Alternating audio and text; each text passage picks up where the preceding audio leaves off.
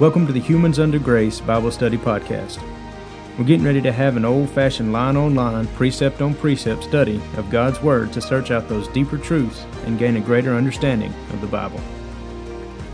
We would love for you to join us today as we dig in and learn what it is God would truly have us to know from His letter that He wrote to us.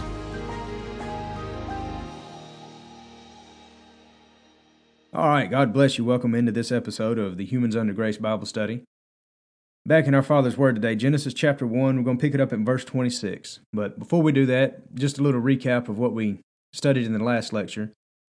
Um, verse one and two of Genesis covers billions of years. We realized we, we studied that all the way back. It covers all the way back to when Satan was a good guy.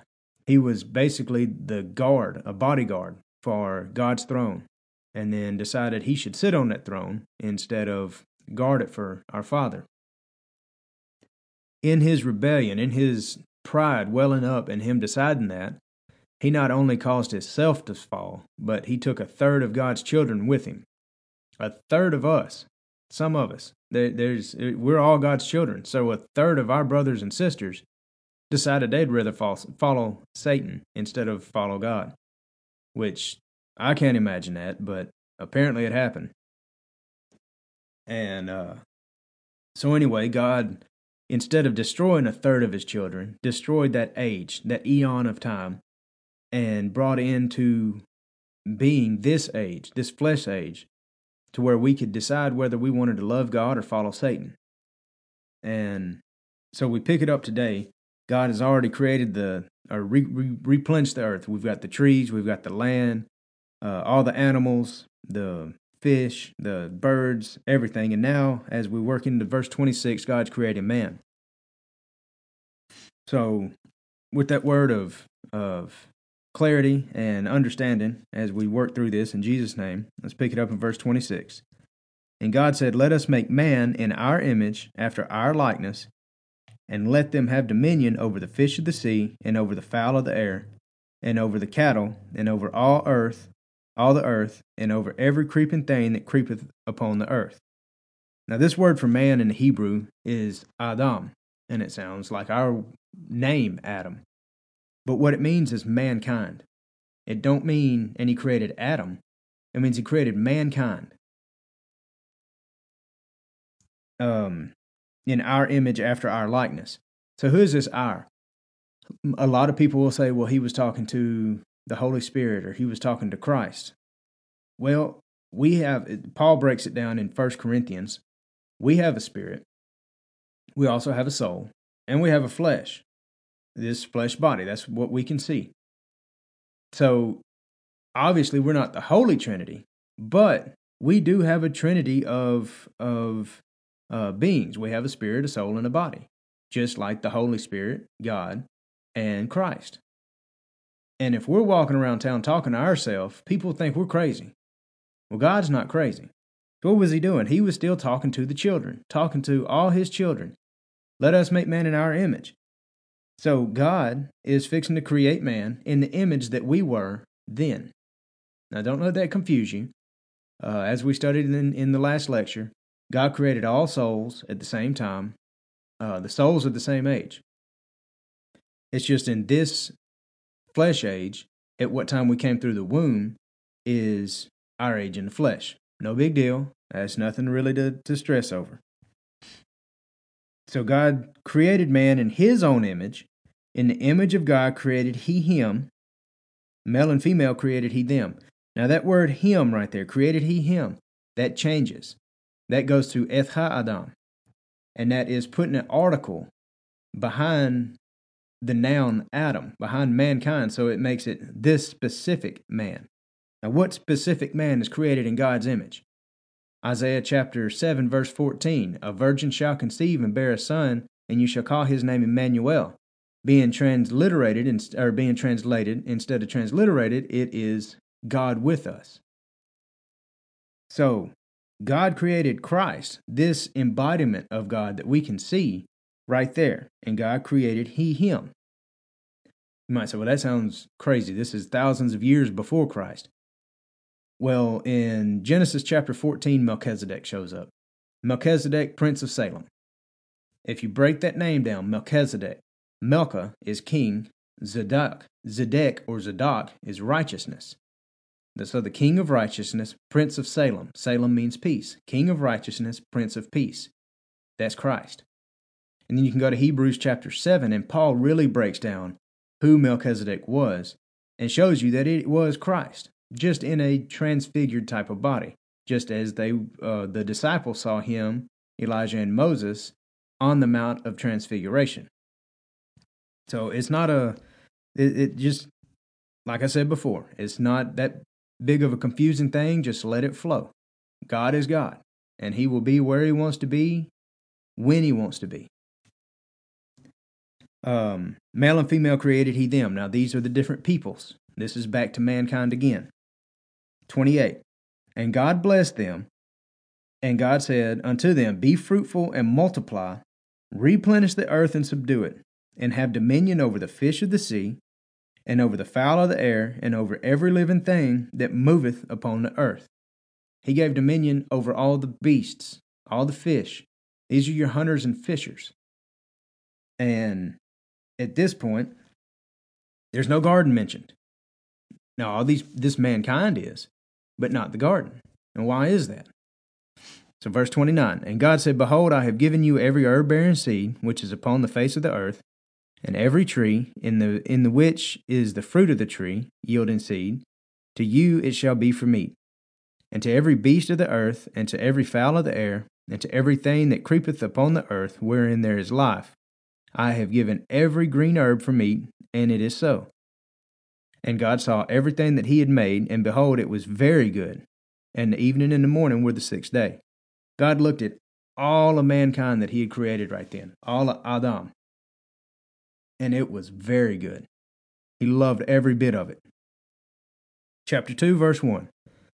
Thus the heavens and the earth were finished, and all the host of them. And on the seventh day God ended his work which he had made, and he rested on the seventh day from his work which he had made. And God blessed the seventh day and sanctified it, because that in because that in it he had rested from all his work which God created and made. Verse four. These are the generations of the heavens and of the earth when they were created. Now this word generations means the history.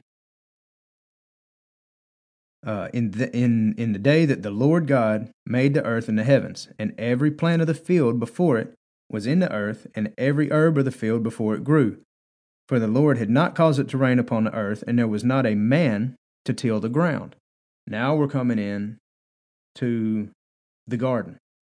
So what this is saying is, in verse four and five, these are the his, this this what we've read is the history of the replenishing of the earth. This is how God did it. He did it in six days, rested on the seventh, and then he looked, and there was not a man to till the ground.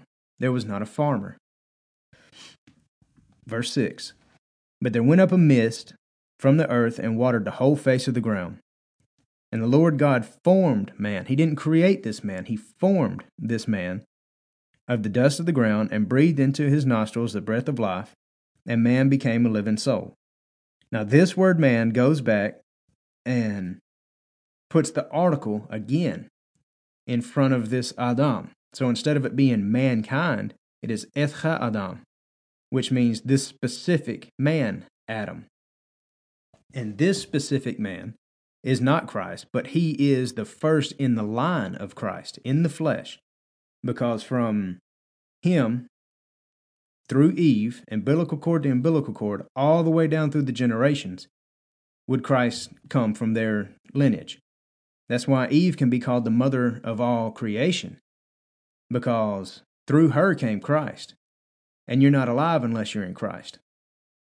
So that's where that comes from. It's not because through her all the world was populated, but it's because through her, her seed allows us to live eternally. Uh, verse eight, and the Lord God planted a garden eastward in Eden, and there he put the man who he, whom he had formed. Now in the last one, he told the people, on the sixth day, he told the the, the people to go out on the earth, multiply, replenish the earth, and subdue it. This one, he put this man in a garden. Now, an interesting thing about these gardens, you've got four gardens basically mentioned in the Word of God. You've got the Garden of Eden, and that's man's fall. That's that's when man fell into sin. There's the Garden of Gethsemane, and that's when Christ was preparing to go to the cross to die for our sin. There's the garden that the sepulchre was in, where Christ was resurrected. And at that, that shows the death of sin, because he overcame sin. He overcame death.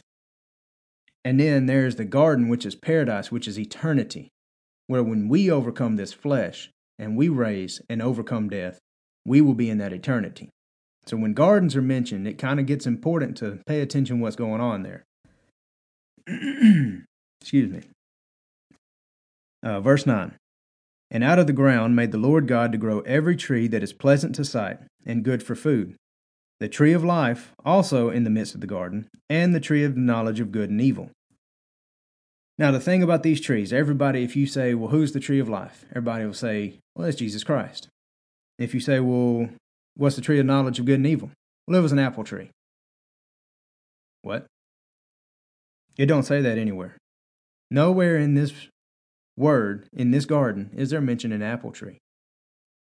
So if you're going to say the tree of life, which is true, is Jesus Christ, because that's where we get our bread, bread of life, that uh, ever-nourishing substance there, then how can we use symbolism for the tree of life, but then cut the tree of knowledge, good and evil, down to just a fruit tree? It don't work like that. So in the Hebrew, what this is, both of these trees, uh, or, or the tree of knowledge and good and evil, comes from the word etz, and it means a tree.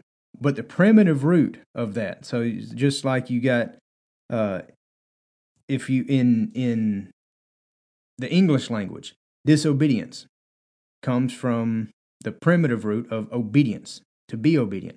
So the primitive root of the tree of life is atzah, and it means to close the eyes or to draw faint.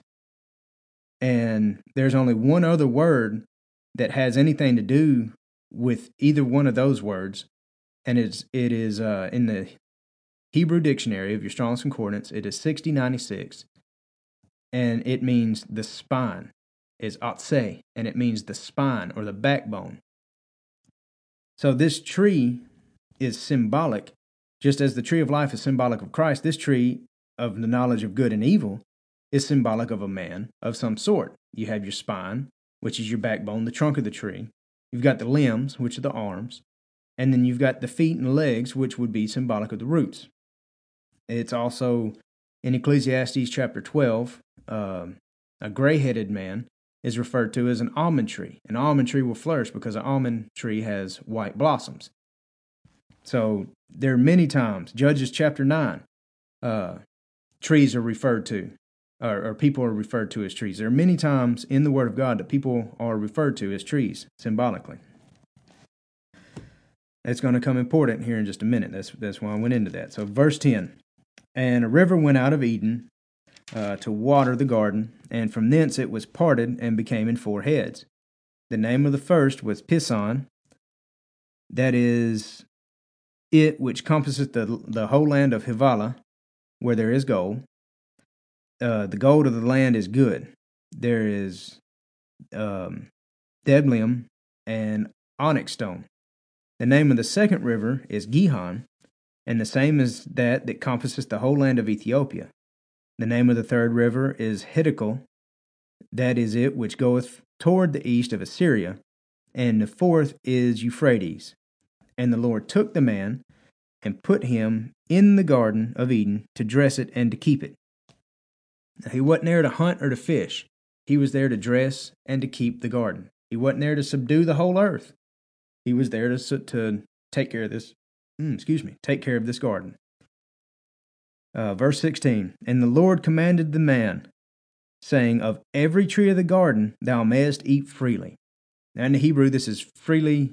It's a it's a very uh, specific thing. It's freely eating you shall eat, which means just have a big time. Eat all the fruit you want to eat. Eat all the vegetables you want to eat. You can, you, it's, it's my garden that I give to you. You are free to eat anything you want to eat. Verse seventeen, but of the tree of the knowledge of good and evil, thou shalt not eat it, for in the day that thou eatest thereof, thou shalt surely die. Now many people will say, well, they partook of this tree and they didn't die. Second Peter chapter three, Uh, along about verse eight and nine. A day with the Lord is a thousand years, is an, and a thousand years is a day. Adam didn't live a thousand years. So in that day, according to God's time, Adam did die. Uh, verse eighteen. And the Lord God said, it is not good that man should be made uh, should be alone. I will make him a helpmate for him. And out of the ground the Lord God formed every beast of the field and every fowl of the air, and brought them to Adam, um, uh, to Adam to see what he would call them. And whatsoever Adam called every living creature, that was the name thereof. Now this word "field" is um, "sade," and it means country land or pasture land. So what this is, this isn't all the the deer and the, the beasts of the field that were created then. This is domestic animals, domestic animals made for farming. So your um, donkeys, your horses, your your oxen to pull the plow and carry on the, instead of him having to go down through there and hoe all his field, now he's got something to make a plow with and can pull it. It'd be much easier. And Adam gave names to all the cattle, and to the fowl of the air, which is most likely your chickens, and to every beast of the field. But for Adam was not found an helpmate uh, for him. And the Lord God caused a deep sleep to fall upon Adam, and he slept. And he took one of his ribs, and closed up the flesh instead thereof. Now this word for rib, if you look at a, a uh, skeleton, one of the ones that you have hanging up in the science class or at a doctor's office, men and women have the same amount of ribs.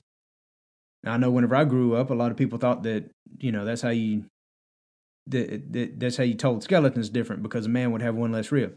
We have the same amount of ribs. In the Hebrew, this word is salah, and it means to curve. Well, in sixteen eleven, when the translators translated this King James Version Bible, they didn't really know much about uh, genetics or D N A or anything like that. They looked at a skeleton and said, well, a rib's curved, so that must be what he's talking about. But if we break this down, let's let's read verse twenty-two, and then we'll get it. And the rib which the Lord God had taken from man made he a woman, and brought her unto the man.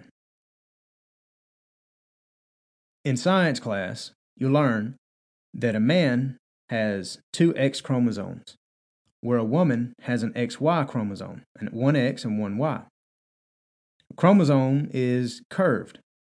So God here is speaking all the way down on this microscopic level. You might say, well, that don't make any sense, because this is written thousands of years ago. God created us. God knew what he was doing back then, and we ain't changed. This is the Creator. Given these words, Moses wrote this book, but But God gave these words to Moses to write this. So God took a chromosome from Adam, that X chromosome, so where he could keep him, keep Eve within the same uh, genealogical makeup to have a pure line to Christ, and then added that Y chromosome to make woman. And Adam said, "This is now bone of my bones and flesh of my bl- flesh of my flesh. She shall be called woman, because she is taken out of man. Therefore shall a man leave his father and his mother, and shall cleave unto his wife, and they shall be one flesh. And they were both naked, and the man and his wife were not ashamed." Now that both shall be one flesh, you know, it is good to, uh, in a marriage, definitely, you, you're two individuals trying to make it. And you know, sometimes if you've got parents that uh, try to interfere or anything like that, it can really cause a strain on a marriage. And so it makes sense that these two will go and start their own life. But to become one flesh, when you have children, Both of your genes are in that child. So that is the two becoming one flesh, is that blessing of childbirth. And I don't know of anything that can bring you closer than having children together. It is awesome. It is an awesome experience. And it is definitely a blessing from God. Now, chapter three is uh, very interesting. Um, again, this one we will be getting into the Hebrew quite a bit to get an understanding from it. And um, so let's just start working our way on through it. Uh, chapter three, verse one. Now the serpent was more subtle than any beast of the field the Lord God had made. This word uh, serpent is nakash in the Hebrew, and it means a shining one or uh, or a glistening one. And as we read in uh, Second Corinthians, Satan himself can be transformed into an angel of light. And so it's no wonder that his little minions are also these awesome looking little, you know, just just look like they're light givers, look like they're just great people. But more important, Ezekiel twenty-eight, Satan was full of beauty and wisdom. He was the full package. So this shining one means he was very, he's just great to look at. Very, just, I guess you could say, glowing with beauty. And he's more subtle. He was more wise. He's more crafty. That's what that word subtle means, is, is just, he's just a little slicker than everybody. Both full package of beauty and wisdom. More than any beast of the field, this this word beast is, is uh, che in the Hebrew, and it means flesh. He was slicker than any man that God had created. Adam and Eve and all the others. This dude was sharp. And he said unto the woman, Yea, hath God said, Ye shall not eat of every tree of the garden. Well, you see the first temptation of Satan right here. And what's he doing? He's quoting Scripture. He's quoting what God said. But he's kind of he's kind of messing around with it.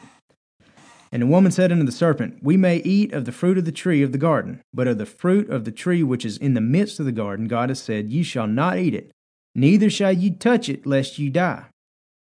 Now, is that what God said? Let's move on back. We'll go back to verse sixteen, chapter two, verse sixteen. And Lord God commanded the man, saying, Of every tree of the garden thou may, may freely eat, but of the tree of knowledge of good and evil thou shalt not eat it, for in the day that you eat it, you shall surely die. Well, he didn't say nothing about touching it. So what is this addition of this word touch? This word touch is fifty sixty, five zero six zero in the Hebrew uh, dictionary of a Strong's Concordance. You can go online, look up fifty sixty uh, in a Strong's Concordance. There are many different places you can do this. You can get apps on your iPhone. Look it up. It is naga, and it is to touch carnally, as in to lie with a woman. Now that might sound extremely strange, but check it out. I urge you, check it out. Verse four, And the serpent said unto the woman, You shall not surely die, straight out lie. For God doth know that in the day you eat thereof, then your eyes shall be open, and ye shall be as gods, knowing good and evil. Now you remember what we went over, the tree of knowledge of good and evil. It come from the root atzah, which means to close the eyes or to faint. And now Satan's promising to open their eyes. He is exactly opposite of what is being said, what is already being called out. He's directly lying. And when the woman saw that the tree was good for food, and that it was pleasant to the eyes, and a tree to be desired, uh, you remember this word tree now, to make one wise, she took of the fruit thereof, and did eat, and gave unto her husband with her, and he did eat. Now, before we go any farther, I just want to point something out right here. Christ was tempted in the in the in the wilderness.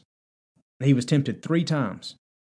The first temptation, he was hungry. He had fasted for forty days, and Satan came to him and said, "Turn these rocks to bread and eat."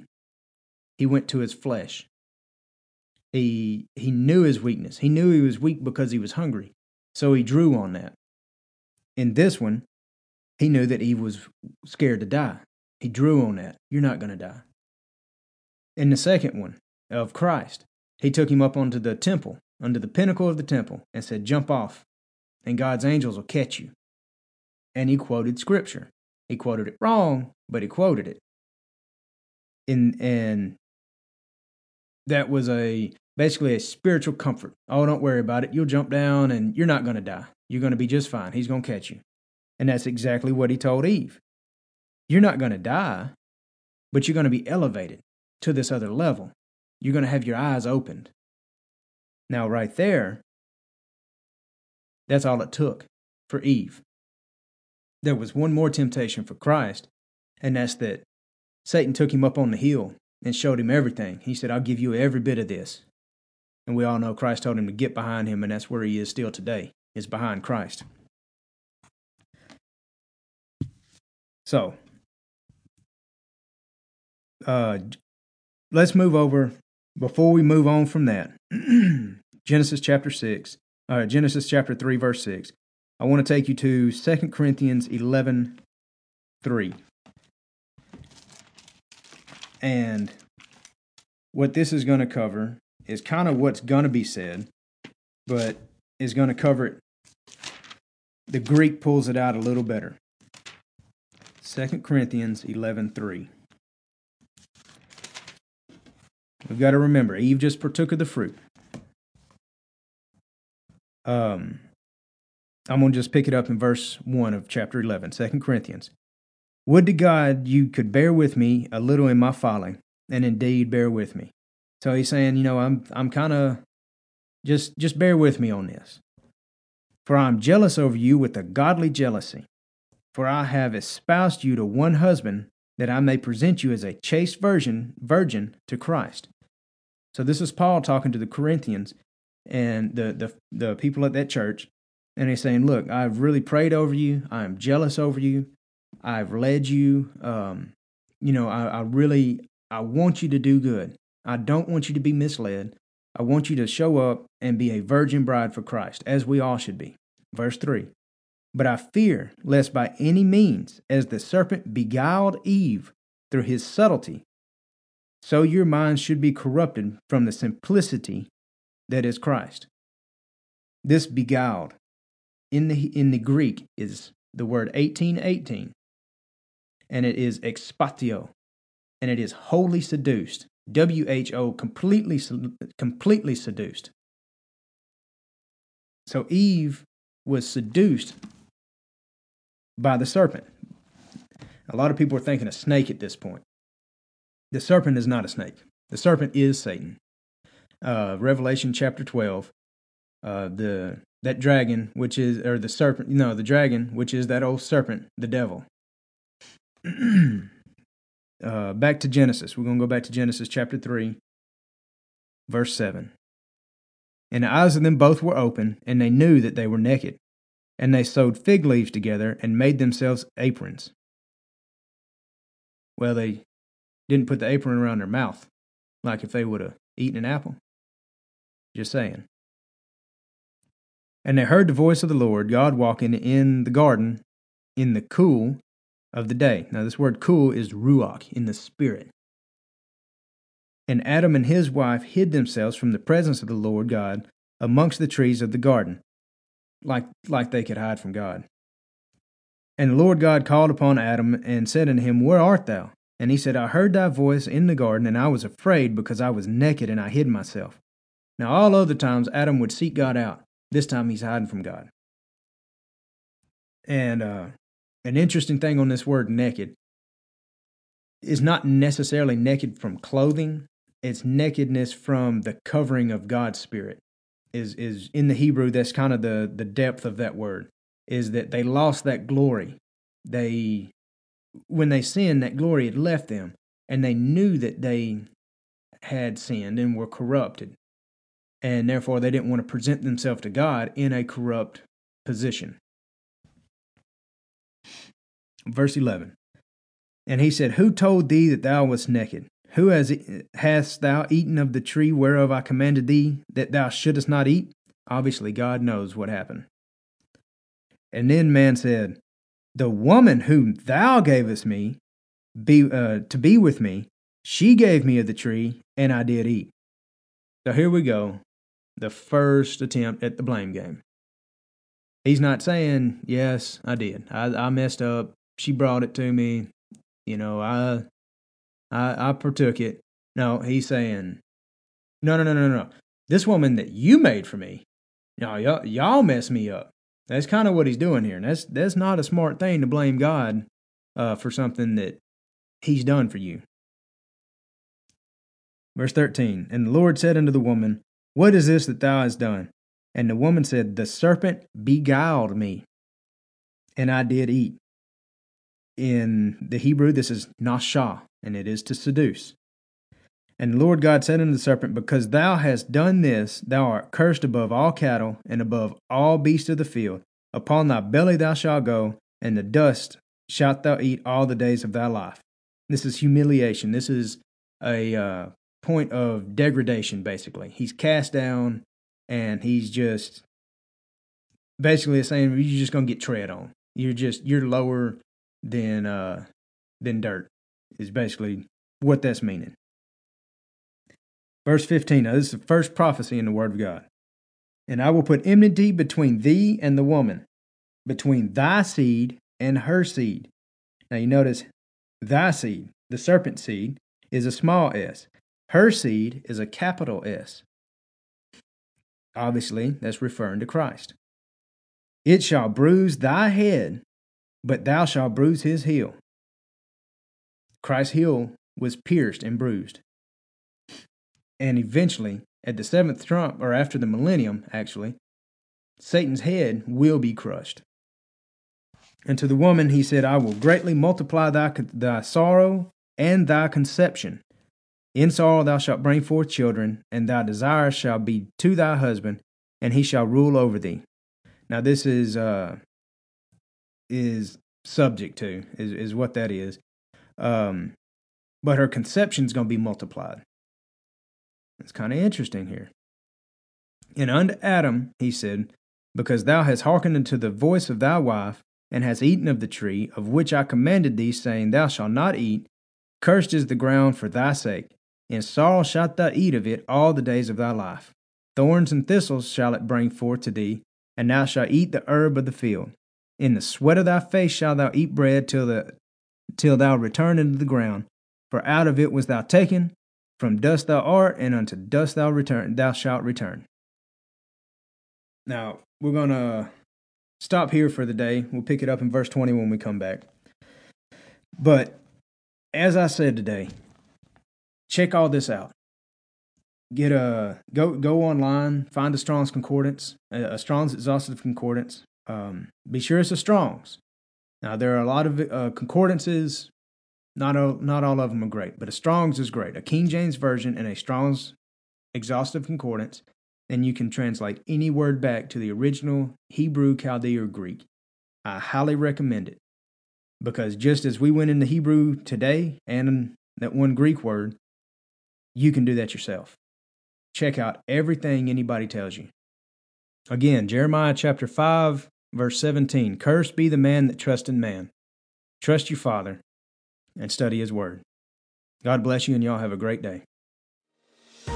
Thank you for joining us today for this episode of the Humans Under Grace Bible Study Podcast. If you have any questions, you can go to our website at w w w dot humans under grace dot com and under the Contact Us page, submit your question. Also, you can write to us at Humans Under Grace, P O Box one four six seven, Tatum, Texas seven five six nine one. Thank you, and God bless you.